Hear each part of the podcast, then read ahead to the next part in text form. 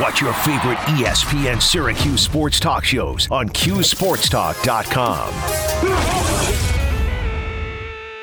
This is On the Block with Brent Axe. Welcome back, friends. Great to have you here on the block, ESPN Radio, QSportsTalk.com.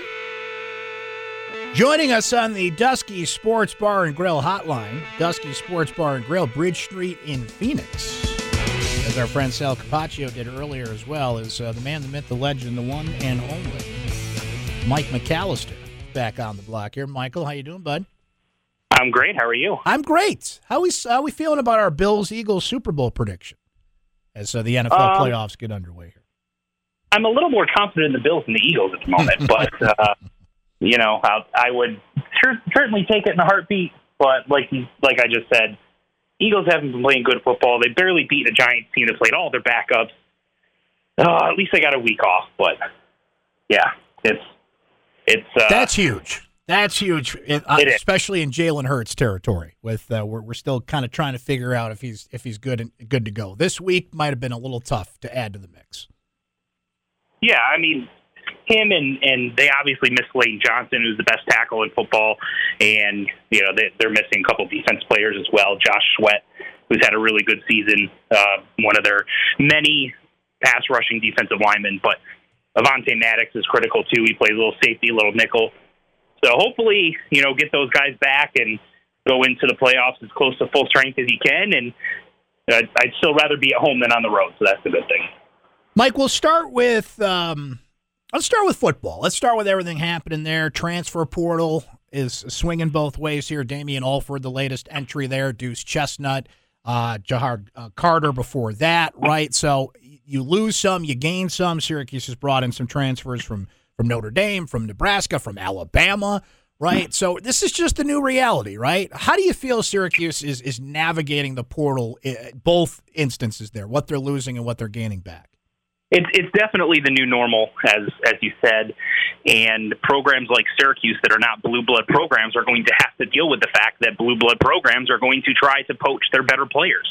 And when you're a, t- a program like Syracuse, and you rely on player development as opposed to recruiting the elite four and five star type of players, then when you do find those under the radar guys that I think actually the staff, especially in the secondary, has done a really good job at finding and you develop those players to become really good for you, then you you are going to be at risk of losing those players to the portal. Ja'Had Carter, I think, is a prime example of that. You know, if the portal was in full force, you know, several years ago, does um, you know Andre Cisco leave early? Does he does he leave Syracuse? Does Trill Williams leave Syracuse? Does Ife Melifonwu leave Syracuse? You know, those are three guys that, that they did the same thing, developed in the secondary. So there's there's a lot of questions there. Eric Dungey, does he stick around for four years or does he leave? But if you're Syracuse, I think your response is to get guys in the portal who have multiple years of eligibility left because then you can bring them you can still develop those guys and oftentimes are were more highly regarded recruits than the guys that you lost and you can try to tap into that talent hope that it fits your system and then because as it currently stands players can only transfer once without losing a year of eligibility then you know those guys are at much less risk of leaving other than if they were a grad transfer so I, I think navigating it that way is, is a smart approach. I think as far as what they've lost and what they've gained this off season, I think they've done a pretty good job. But I think the biggest glaring thing is losing Courtney Jackson and Damien Alford with a wide receiver group that outside of Oronde Gadsden was very up and down in terms of its production, but now you lose guys that have been in your system for multiple years, were productive at different points in their career, started for you. So now you've got to either rely on young players or players without a lot of experience that are currently in your program, or try to find someone in the portal that you think can come in and make a difference. That I think is is going to be the, the biggest issue for Syracuse navigating this offseason. So the second window's about to close. We go back to signing day, which you and I uh, talked about right before uh, the Christmas break. And look, the LaNorris Sellers thing, you know, it hurt, but you got to move on from it. Maybe a transfer is the answer there. Syracuse is going to get a visit from uh, Ty Keyes. If, uh, correct me if I'm wrong there in, in pronouncing his name, Southern Mississippi quarterback, who's going to give Syracuse a visit. But there's another signing day coming up here, Mike, about a month from now, less than a month from now. What's been the adjustment? What are you hearing about what they're keying in on for uh, the second signing day, if you will, coming up? I think it's primarily portal guys that, that they're hmm. really targeting. It's, and there hasn't been the level of activity. I almost expected you'd be hearing stuff about you know six, seven, eight guys coming to visit and and those types of things. And really, other than Ty Keyes, you haven't heard a ton. But to your point, I do think that Ty Keyes is the guy that they're looking at as the replacement to LaNorris Sellers. He's, he's someone who's going to have at least three years of eligibility left, potentially four if the NCAA grants him a medical waiver. Uh, so, you know, you get someone with multiple years of eligibility left. He was a very highly regarded recruit, was in the ESPN 300 as a four star prospect, had a bunch of really good offers, Oregon uh, among some of, one of his better ones, signed with Southern Miss and now is back in the portal so, you know, I, I think Syracuse bringing in a guy who has a lot of upside and, and would be working with Jason Beck. We know his history of developing quarterbacks.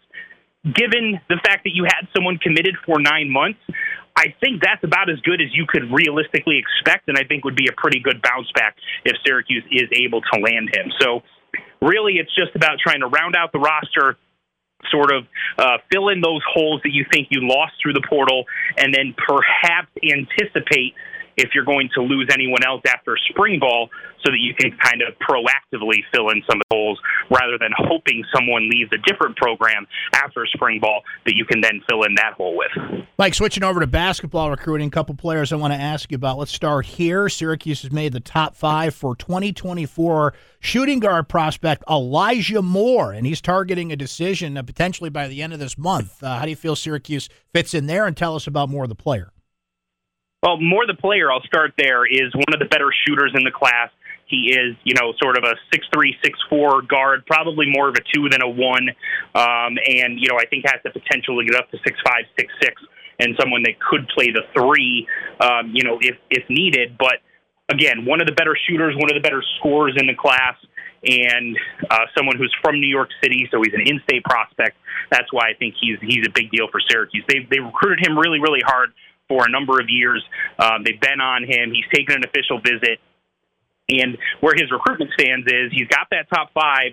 He's officially visited Syracuse, as I mentioned. He's also officially visited Oklahoma State, and he wants to take an official visit to Alabama sometime this month and is looking to decide by the end of the month. So you know, Syracuse has recruited him extremely hard, as I mentioned. They have a good relationship with him, but you always worry if there's an SEC school that gets the last visit, if that's going to be the school that he ends up picking. So I definitely think if you're Syracuse, you're worried about the fact that he's going to be visiting Alabama before um, he makes his decision. And let's face it, Alabama right now is a better program than Syracuse, and just look at where they are in the rankings and where they have been the last couple of years, and that's pretty obvious. But um, you know, Syracuse certainly has history on their side. They've got location on their side and they, they've done a really good job with developing players um, at his position of his skill set. So I think they've got uh, certainly have a lot of things going for themselves as well.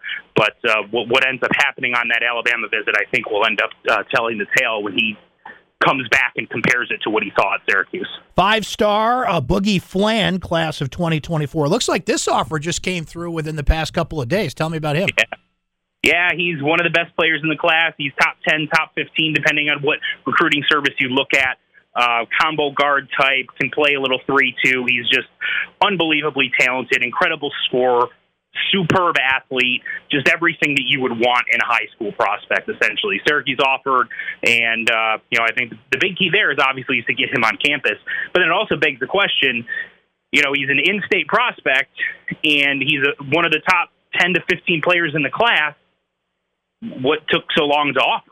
I, I, I don't know the answer to that question. Perhaps they wanted to see some certain things with his development and how he'd fit with what they do, but um, either way, they got to get him on campus, get him up for an official visit, and um, you know try to try to wow him because he's certainly going to have his options when all is said and done.